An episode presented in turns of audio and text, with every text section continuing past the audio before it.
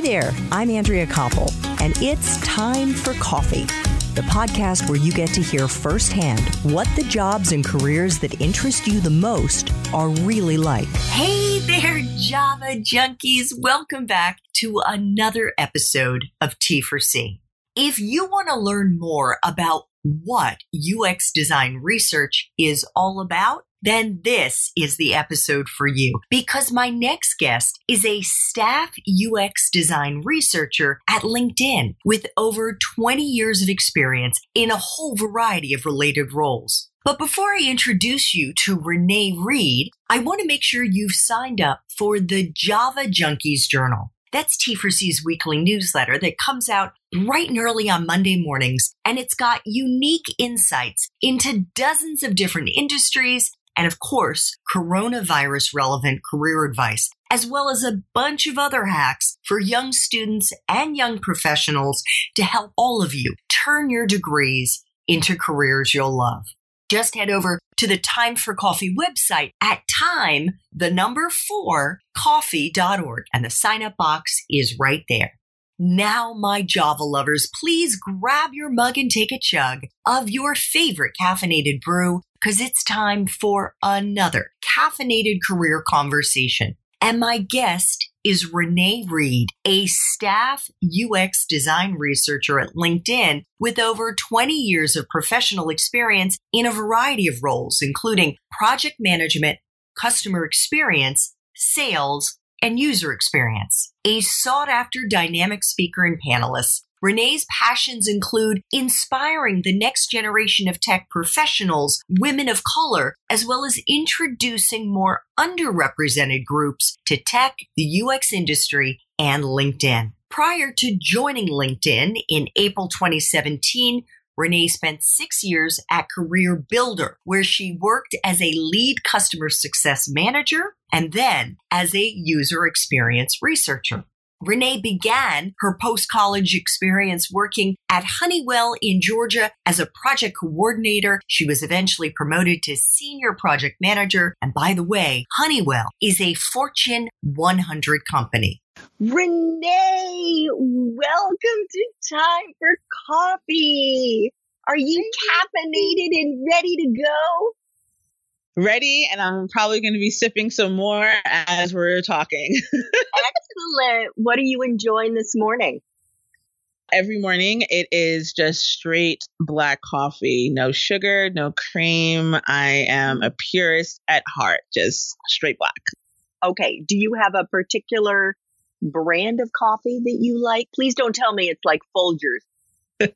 Folgers is on the backup just in case. I always keep one as a, an emergency, but yeah, there is Jamaican blue coffee that I really love. That's usually the go to. Well, no surprise. Since I started Time for Coffee two and a half years ago, coffee has become even more important to me. And I've had the pleasure of interviewing people in the coffee industry. And I interviewed someone last week who started he and his buddy started this coffee. And of course, as I'm saying this now, I'm blanking on the name of the coffee. I'll think of it in a second.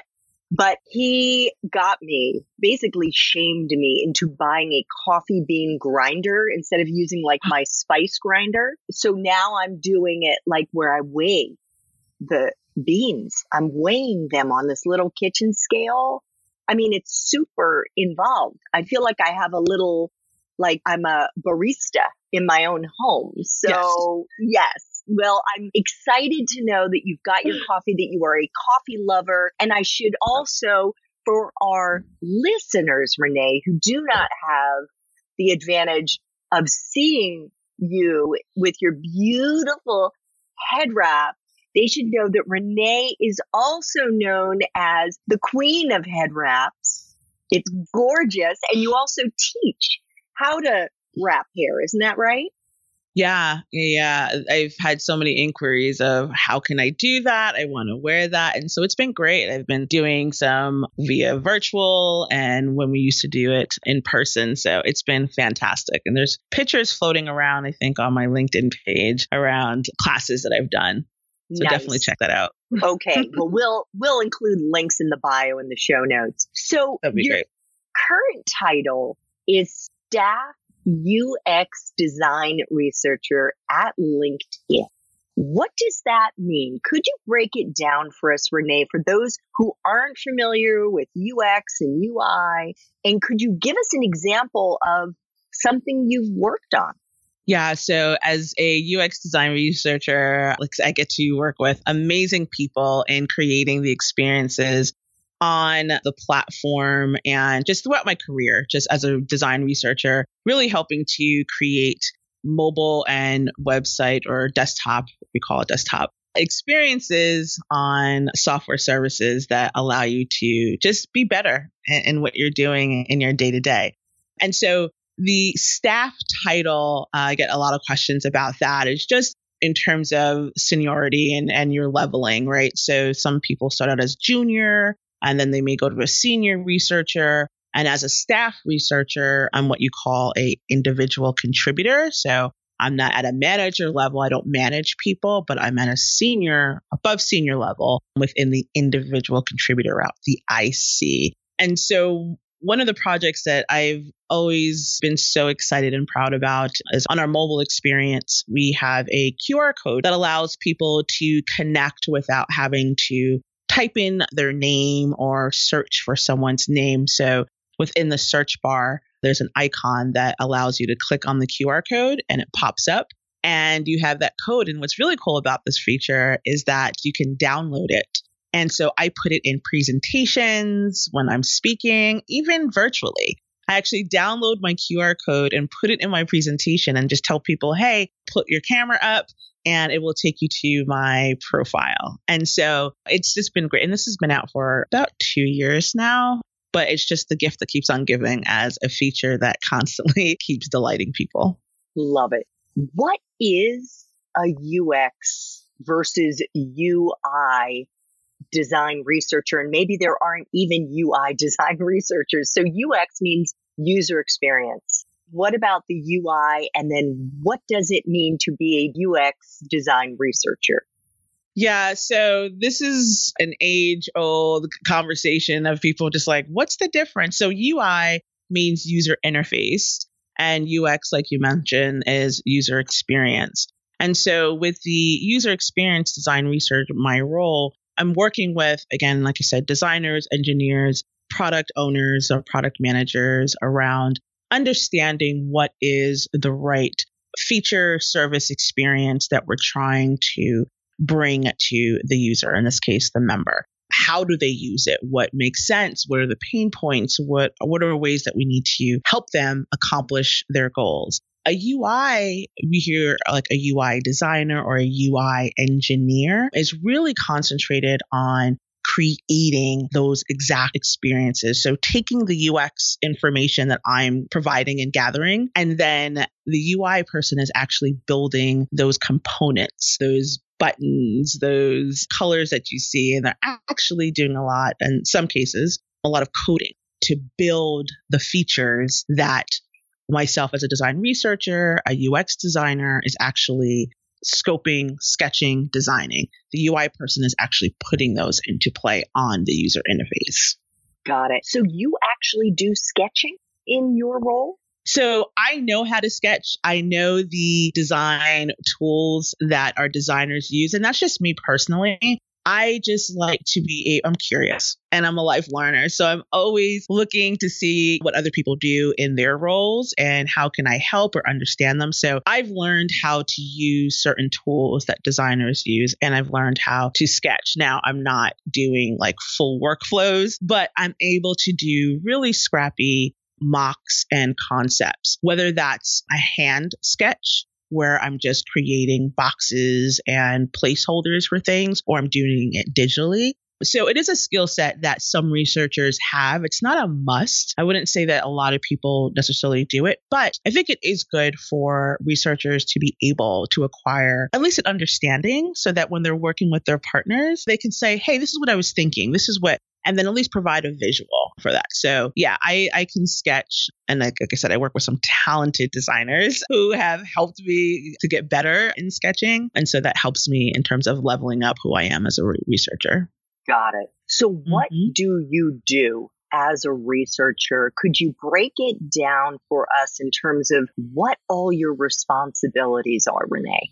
Yeah, so a day in the life of a researcher uh, for me looks like talking with product owners, business analysts, understanding kind of what do we need to do? What is what is happening in our systems how can we make it better? And really digging into finding out the why. What's the problem? Creating these user stories so that i can let the product people know or designers know exactly what users need. So in my career it's always been about need finding and understanding. I also do a lot of secondary research. And what that means is I have to go and look at any other research or experiments that have already been done you know, a lot of times research isn't about starting a new study, but really investigating what is already out there and understanding, and then bringing that in, bringing that data in, and then seeing where the gaps are. Where are the holes and the opportunities that we want to investigate more? So you really help bring the story to life and translate what needs to happen. And then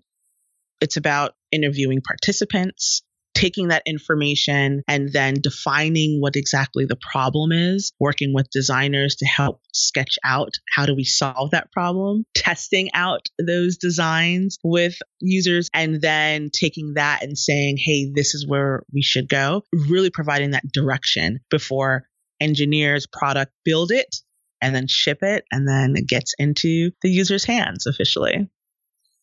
You mentioned the QR code that you were involved in developing and in researching. Could you take us into the process that you as a UX design researcher were involved in as you were getting the information that you needed, those user stories that you needed in order to inform the design and the product development? Yeah, this is such a great process. And I love telling this story because this is something that is really relatable. And so, what was happening was while I was attending conferences and speaking at conferences, and as a researcher, what'll happen is you know, you're always kind of alert and watching and just being mindful of things all around you, how people are interacting with things. And what I started to discover is that people were connecting with one another in these ways where they would say, Hey, you know, what's your name? I want to connect with you on LinkedIn. And it was just this weird interaction sometimes where people were just kind of looking down at their phones, trying to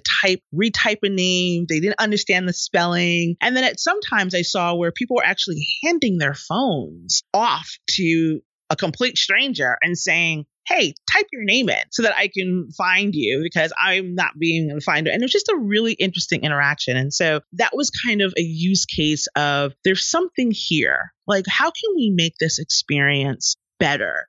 So it doesn't seem so awkward. And so working with a great and amazing product owner that was working on something similar, I was able to take this real life experience to say, hey, we have a use case here and really translating that. And then again, interviewing people and understanding. And we just said, what would be a better way, almost seamless way for people to connect that could bring them as element of surprise and seamless interaction that doesn't have to be this awkward, hey, you take my phone.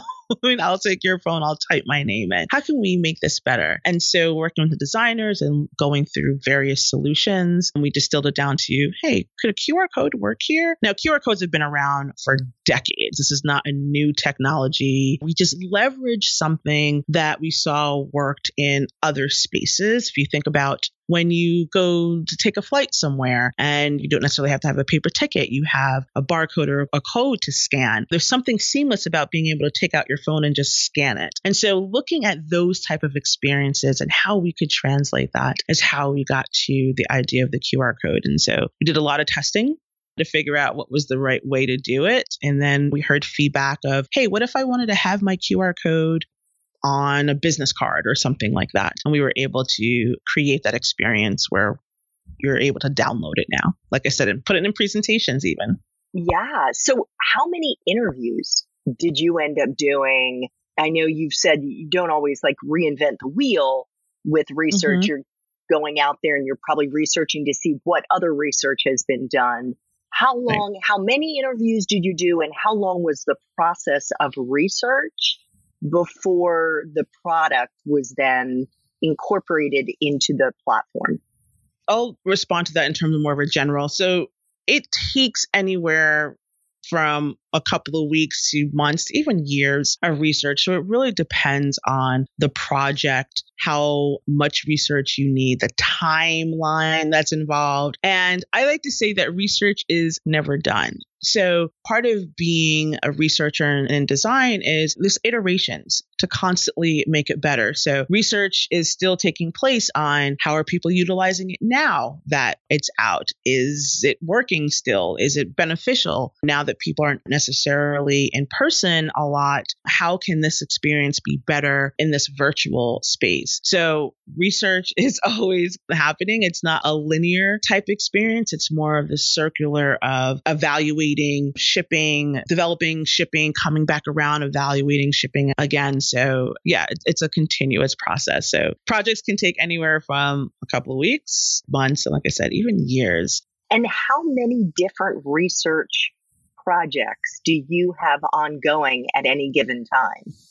Yeah, it depends. You can work on one long, what we call longitudinal study, where it's going over a long period of time. You have different people you're working with, or more short usability studies. You will hear a lot of that in industry, and you'll see what we call usability studies, where researchers are testing concepts and designs. Is it for lack of the better term word, is it usable? Can people use this thing? And so as researchers, you just have these different types of skill sets where you're doing either, you know, quick usability studies to test, you're doing more longer qualitative studies where you're just doing interviews, you're not necessarily showing any designs, doing what we call discovery or foundational type things. So you're just kind of really understanding the problem space. And then you're doing even quantitative where you may do surveys. And then depending on the scale you know you could be doing surveys up to the thousands and you're having to distill all these data points of thousands of responses and surveys. And then plus the qualitative side. So you can have smaller studies, you can have larger studies. You just, as a researcher, you have to have that flexibility to know what is the appropriate type of methodology to use at the appropriate time and then apply that with your team. It's so interesting listening to you describe the functions of your job because you are clearly somebody who loves people, you're an extrovert, you're a great communicator, but you're also describing the functions of a job that would be really good for somebody maybe who is an introvert, who really likes to kind of crunch data, look at spreadsheets, work on pivot tables. Do you think that the best researchers, design researchers, are sort of a mix of the two personalities? Absolutely. I think, and I don't want to say the best, I think this, this space is open for all types. I think you hit the nail on the head in the sense of, yes, I exude this very extrovert, outgoing personality, but I definitely have these times where I need to be quiet, by myself thinking and really distilling down information that I have to shut down the world and really get into a super hyper focused way. And so, yeah, I have this capability of having both this, they call it ambi- ambivert. Correct me if I'm wrong or someone correct me. But yeah, it's, it, there's this middle lane of being a extrovert and an introvert that has been talked about. And yeah, I think it's important to be able to do and, and have the capabilities of both. So I just looked it up and you're 100% right, Renee. An ambivert is a person whose personality has a balance of extrovert and introvert features. There you go. Ta-da! There you Gold go. star for me. Yay. so, Renee, as you know, I ask my guests when we're picking the time for them to do the interview if there are any topics that they would like to discuss during our interview. And you suggested creating space as a Black woman or as Black women in tech. Could you elaborate on that topic and why it's so important for you at this time? Yeah, during my pivot into this space, I attempted to really find people who looked like me that I could get some insights in terms of their experience, right? As a Black woman, as a researcher in the tech space. And I just could not find enough or any at the time. And so, you know, that could have really derailed me in the sense of, well, no one's there and is this the right thing? But it actually pushed me. It actually pushed me in a way that I wanted to make sure that if someone else who came behind me wanted to be able to see someone in this space, that they could find someone. And so I really hone in and lean in on the importance of why amplifying my voice is really important. It's because I can be found that other Black women who are seeking to get into this field are able to say, oh, I, I, know someone or I see someone. And I'm not saying that I want to be the only voice, not at all. I want to be able to direct them to the other women, the other spaces that these Black women are in, and just kind of open up people's eyes that we are here and you you can be in this space and there is room for you. And so really making sure that creating the space where Black women are seen, and heard, appreciated, and, and elevated is really an, important to me. And that we can be our authentic selves, that we can come representing who we are and know that it's appreciated and important. So, as you mentioned, me and my head wraps and being able to just be in this space and be authentically me, I am able to thrive because I am able to be me and be this professional researcher, a design researcher, and queen of head wraps. And this is all of me that I get to bring to you this field that I'm doing. And so, women need to see that, and especially Black women, that they can wear their natural hair, they can wear braids, they can wear head wraps, things like that. And don't have to strip away anything about themselves that they don't think is not going to represent or show up. And so that's something that I battled with in my own career. But when I finally realized that I'm actually better at doing what I need to do as a professional when I am myself, it just opened up a whole new world. And I want other women to be able to thrive just like me. That is beautiful. What advice, Renee, do you have for our, especially for our young Black women viewers and listeners who may still be in college right now. They may even be in high school at this point and they're listening to you, they're watching you, and they're maybe encouraged to dip their toe in the water. What do you wish you had known when you were at the beginning of this journey?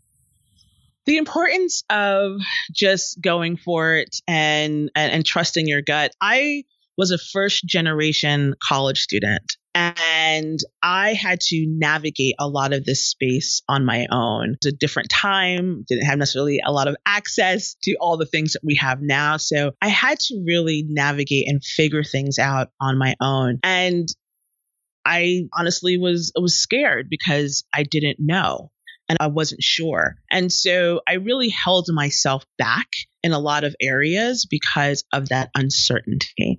I figured it out eventually, you know, and I was able to navigate the space. But I wish I had known that just trusting my gut and just going for it and not allowing the fear to get in the way. I could have just been thriving at a different level, probably earlier on, that could have just helped me progress in a different way because now I see the benefit of it. And I'm just like, oh my gosh, I could have been doing this a long time ago because it was already in me. It was already who I was. But I was suppressing a lot of that because of the uncertainty. And so I just, you know, I encourage my younger self, the younger people, like you said, high school, college, black women, just trust your gut, go for it, and just be your whole self. And this time you're going to grow. I had to grow. We all grow, but the journey is worth it once you, again, just allow yourself, mm. give yourself permission, give yourself permission to thrive and to go for it. Yeah, it was just, it's just, it was just an eye opening moment in my life and my career when I finally realized, like,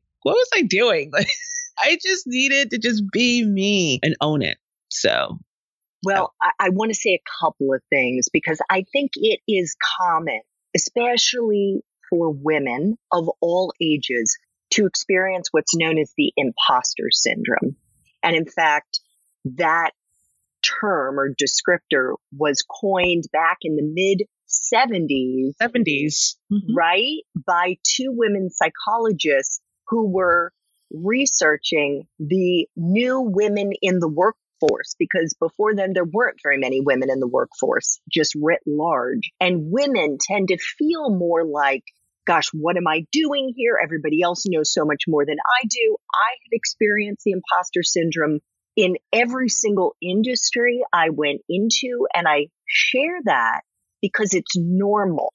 And I've met many men who experience the imposter syndrome. So I just think that's if you're somebody who is a high achiever, who just has drive in you, you are going to feel like, what am I doing here? And I'm guessing that is amplified when you are someone who has, especially as you just alluded to, Renee, a woman, a woman of color who is entering an industry in which there aren't many people who look like you.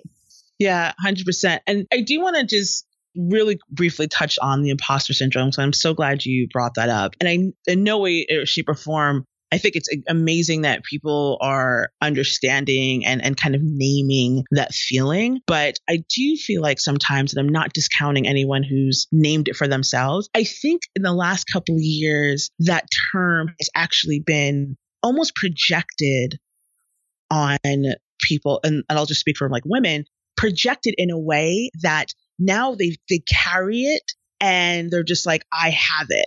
And I caution people and just like, don't put on something that you didn't necessarily have. It could have just been fear. It could have just been, like I said, uncertainty, but not necessarily the imposter syndrome itself. And like I said, I'm not going to discount anyone who like you felt it through your career and if that's what you identified. But I've seen too many times, especially young people who put on the term and it's like a big term because everyone's saying it you hear it a lot and they've kind of like put themselves in that position and just like, this is what I have. I, I have the imposter syndrome. And I'm like, whoa, whoa, whoa, whoa, whoa. Like, don't do that to yourself so quickly because you've just put yourself in a box and now you've named this thing and you've put this thing on and you didn't really need to. And that's just kind of what we do. Like we hear something like, oh, that's it. And that's me. And I'm just like, but is it? So, and that's really important, especially for Black women, in that we don't project and carry extra weight that we no, don't need. I hear you. I hear you. And actually, so tell me if if this resonates with you, Renee. There's a difference between feeling fear, like, ooh, I've never tried this before. This is a new experience, and the imposter syndrome. So everyone yeah. feels anxiety starting a new job, starting in a new industry. That doesn't mean you have the imposter syndrome. Exactly. That's exactly it. That's perfect. Yeah. Okay. Yeah. I, I, I just cool. want to make sure that people yeah, distinguish don't blow that. it up into something that yes. it isn't. Okay, I hear you. I hear you. Excellent. Exactly. So I want to ask you, Renee, about your experience working at another big company called Career Builder, where you worked for just over six years. But first, would you mind sharing with our young listeners and viewers why you have chosen to work at big tech companies versus smaller startups or even smaller, more established tech companies? A large part of this is because of just where I was in my life. I was a mother. I had two children. I was at the time, I think, divorced at the time. So I could not take necessarily the risks at the time that I felt that would have left me without insurance or a certain type of steady paycheck. And so I just made the conscious decision that I needed that security, not necessarily for myself, but for my children. And so, again, I always encourage people if you are able to take what we call intelligent risks and make sure you are mitigating any of those risks. But the companies that I chose to work for, I just really have been really, really fortunate as well to be in a space where I was encouraged and, and, and motivated more to go after kind of these bigger companies and actually apply myself to the bigger companies. So back in Atlanta at Career Builder, I had gotten laid off.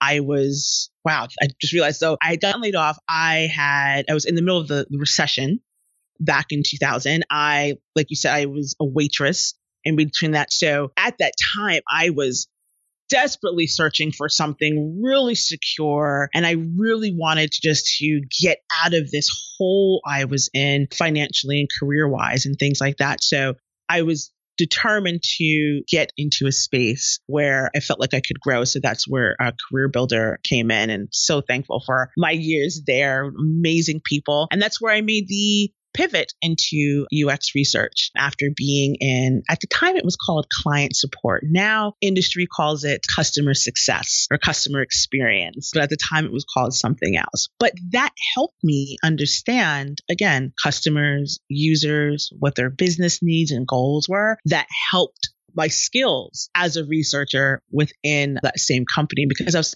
able to come with a lot of domain knowledge of who our customers were and translate that. And so I was able to leverage these type of experience in these big companies to then make the transition to here in Silicon Valley. And what I loved about my road here was that at the time I was actually getting pursued or getting reached out to by recruiters to interview. And this was something that never happened before. I was always the job seeker who was pursuing and applying and applying. And the first time in career, recruiters were calling me or reaching out to me to say, Hey, we're interested in talking to you. And it blew my mind. I was like, wait a minute, I don't have to look. Someone's actually looking for me right now. And that was just, it was weird. It was something new that I had never thought about, right? Where I was actually the one being pursued. And it just made me realize like, oh, I'm doing something right. I'm in an industry, in a in a profession that is in high demand people want skill sets to make their companies better. So I realized that I was a huge asset. And so, yeah, it was just so encouraged to go for the big companies. Nice, nice. And as we discussed in our espresso shots interview and check out the bio and show notes to see if Renee's espresso shots interview has already dropped. That's where we get into how to break into the field of UX design research Renee explained that she also got UX certified while she was at Career Builder, which is amazing. Renee, I'd like to flash back very quickly to when you were in college at Savannah State University in Georgia. It's a historically black university. You majored in marketing and communications. Did you know what you were going to do with that degree when you graduated, Renee?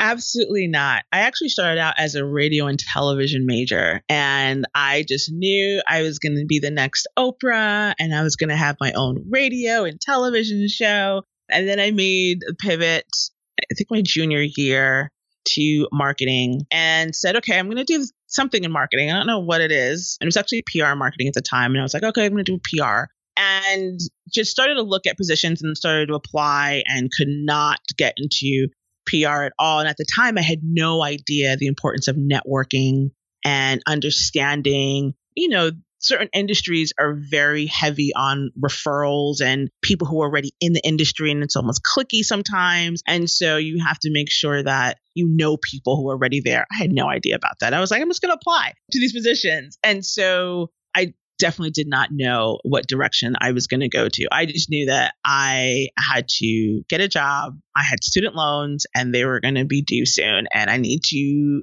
pay the bills. And so, yeah, I just applied to different positions and got a position as a project manager because Where? as marketing. So I was just going to ask you, what was your first job when you graduated and how did you get it? Yeah, so I was in Savannah at the time, and this job was actually in Atlanta. So I wanted to stay in Savannah. I love the city, love just the people, love the food. Oh my gosh, Savannah food, yes. And so I wanted to stay, but I could not find any job. So then I got out of my own head and said, okay, maybe I need to look broader maybe I need to think about, you know, moving to a different city. So not being afraid, not being scared, and just saying, hey, let's just, and I wanted to stay in Georgia, stay in the South. So I decided to apply myself in Atlanta. And then that's where the opportunities really started to come out and just thinking about a different city to move to, to at least get my career started. And so was able to apply. I actually got this position through an agency. And so this agency, it wasn't a direct hire. I went through an agency they hired me. And then after six months, I was able to come on full time with full benefits to the company. So that was great. And my first experience, again, going through an agency and then going full time. And even in that experience, it was kind of weird because someone had to campaign for me, not myself. Like I went for the interview, but in the agency, the recruiter, of course, is the one really making sure that they're negotiating your salary and things like that. So that was my first experience with that. So do you remember yeah. where that first job was, Renee, and what the title was? Yeah, so the company was called, at the time, it was called EMS Technologies, but they were bought by Honeywell. So it was EMS Technologies, and they dealt with what we called access points and in, warehouse management systems. It was really cool, really fascinating. So access points and uh, and data warehouse systems. So really quick, it's when tractor trailers or trucks are driving in and out of warehouse systems and they're connecting to things, or if you are at the store and you go to cash out and you use a scanner to scan the price of things, that scanner is actually talking to an access point up in the ceiling and transmitting all all that information out. And so I got to work with some really big distributors and companies. So I had a little bit of taste of technology uh, there. And so that kind of started okay. the road to technology. Thank you, because I know from looking at your LinkedIn profile, you took a job in 2000 as a project coordinator at mm-hmm. Honeywell, which is a Fortune 100 tech company and you worked there for six years. You were promoted to become a senior project manager. And then you left in November 2006. Why? So this was the first time in my career that I got laid off. So I was laid off in 2006 and been with the company six years. Thought I was going to be with the company for a lot longer. So that was a huge blow for me. And I was, I just remember being so sad and so upset and just not certain what I wanted to do. Because again, this was, I was ready to grow with the company and I had always been taught that once you get a job, you stay there for years, you don't leave, you retire after 20 years. So I had never thought I was going to leave that job, worked with great people. And so this was this force function of, mm, this is not forever. What are you going to do now? And then went into sales. Yeah, I tried something new. I was just like, okay, well, let's let's see what's out there. And I actually did sales and was a department head for a really big gym or fitness club. It was a 24 hour fitness club. Fitness. Was, yeah, yeah, yeah. And it was gorgeous. I mean, if you've ever been in a lifetime fitness club, it is like its own city. There's like a water park or water slide indoors. There's a spa, basketball courts upstairs, just gorgeous. And so I did sales there, and that was amazing until the recession hit. And then you realize when the at that time when the recession hit, the gym was a luxury for a lot of people, and they stopped coming to the gym and stopped buying memberships. And I had to leave there because I just wasn't making any money whatsoever. And then had the biggest shift of my career and took my degree my years of experience, all of my skills, and walked into a restaurant and applied to be a hostess and a waitress. On your LinkedIn profile, you write, I'm listing this experience at Buca di Beppo to show others the path to UX wasn't a straight line.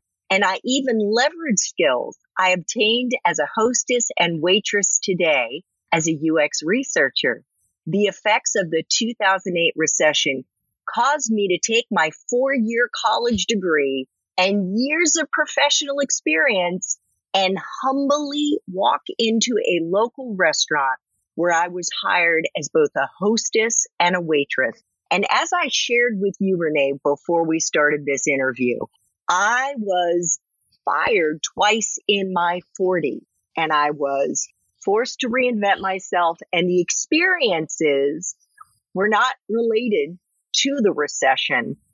But I can tell you it hurt just as much as if I was laid off due to the recession. And I had to swallow yes. my pride and I had to take a job that I wouldn't have otherwise taken and hold my head up high.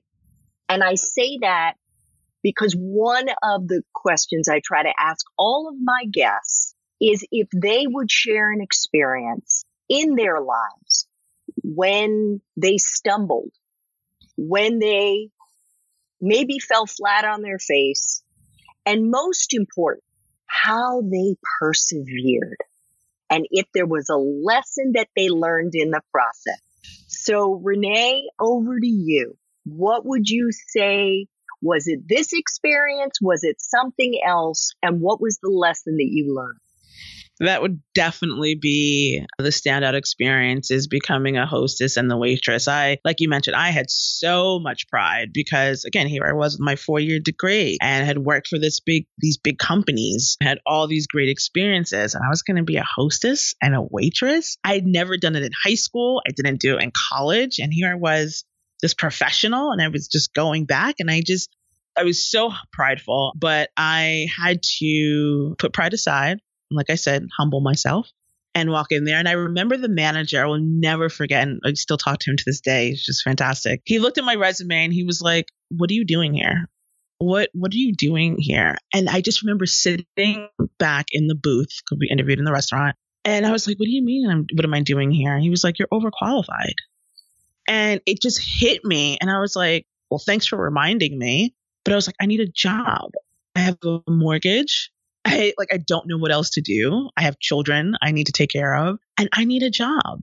And he just saw the probably the desperation in my eyes, but he also saw something where he was just like, "Listen, you clearly are dedicated and you clearly and I had had energy up to that point." And he's like, and I have no doubt you're going to be able to do this job well, but are you going to do it for a long time? And I was said, I, will do it as long as I need to in order to take care of my family and, and, take care of what I need to. But it just turned out to be such an amazing an experience. I and for those who know who Buca di Beppo, the restaurant is, it is just an eclectic place. It's, it's an experience when you go to Buca di Beppo. There is a hostess stand that kind of looks like a pulpit that you stand up on, so you're actually a little bit higher than everyone.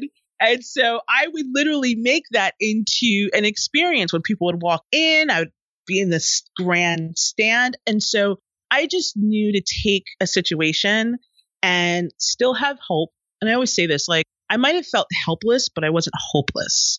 And that was the driving factor. And I'm going to do this and I'm going to do this with excellence. I'm going to do this with the same excitement and discipline as if I was making, you know, a large salary at this other company. I am still going to take that same type of principles and apply it as a waitress and as a hostess. And it was such a great experience. One of the humbling moments during my my first shift as a waitress was scraping food off of a plate.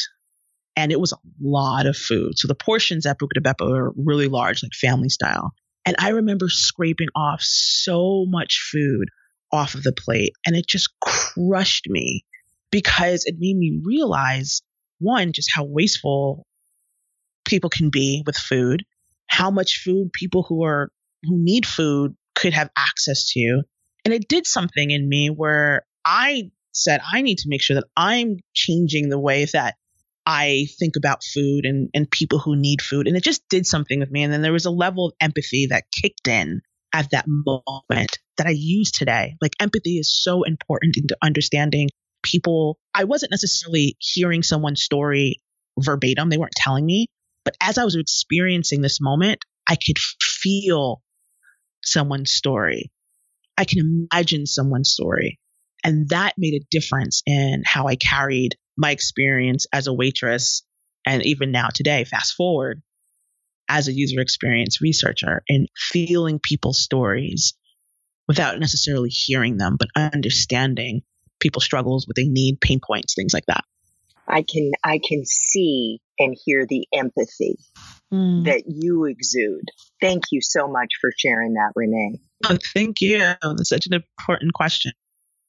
So the last question is if you could go back to college, go back to Savannah State University, where you were, by the way, the senior class president, and do it all over again, but based on the wisdom you have now, what advice would you give yourself? Take those chances and take them early and often. There was a time when I was doing my pivot in my degree where I actually was thinking about minoring in computer science. And I remember people, my advisor, like, that's too much. You're doing marketing and you're trying to do computer science. Like, what are you doing? And I allowed people to talk me out of it. And at the time, the school was actually offering a kind of dual curriculum with Georgia Tech. And gosh, Georgia Tech, like, come on, like one of the premier schools in Georgia in the country. And I was just so curious about it. And I was just like, I know nothing about computer science stuff, but there's something that I'm just, I'm curious about. And I allowed people to talk me out of it. And fast forward now, being in the tech space where, you know, I have acquired a technology information where I can do HTML and CSS and know how to do a little bit of coding because I stuck with it and wanted to learn. But had I just listened for it or stayed with it early, it would have made a difference. Oh my goodness. We know why you are not just the queen of raps, but the queen in tech. You are such an incredible woman. You've had such an incredible journey. And who is to say you will not still become the next Oprah Winfrey? Remember, life is a journey and you are still early in your journey, Renee. I want to thank you so much for making time for coffee today with me and the T for C community. If you want to learn more about how to break into this fascinating industry, check out the bio, check out the show notes to see if Renee's Espresso Shots episode has dropped. Renee, thank you so, so much. I learned an incredible amount. No, thank you for creating this space for this conversation. I really do appreciate it. Coffee cheers to you. Thank you.